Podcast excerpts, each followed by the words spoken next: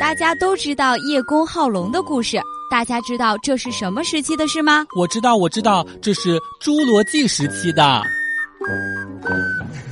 笑不笑由你。今天体检完回到单位，老张愁眉苦脸的，我就问他是怎么回事他回答说：“儿子考试成绩不好。”我问他儿子具体考了多少分呢？老张继续说：“三门功课加起来还没有我的血压高呢。”小博刚刚见了一位很有名的老中医，与他闲聊。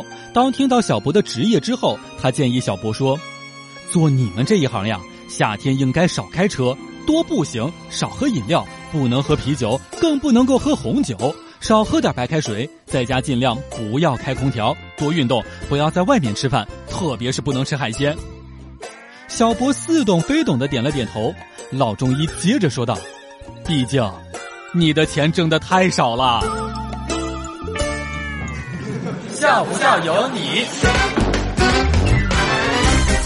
老师让一位学生把家长叫到学校里面来，学生害怕叫家长，于是花钱雇了一个在下棋的老头冒充自己的家长。到了学校之后，老师看了一眼老头，就小声的逼问学生：“你确定这是你家长？”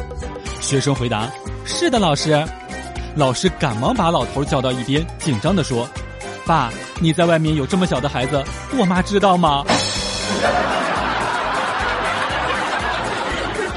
男人不会变成熟，只是随着年龄的增长，他们变得更善于掩饰自己的幼稚。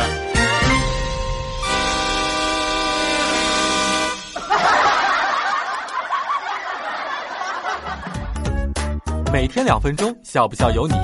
你要是不笑，我就不跟你玩了。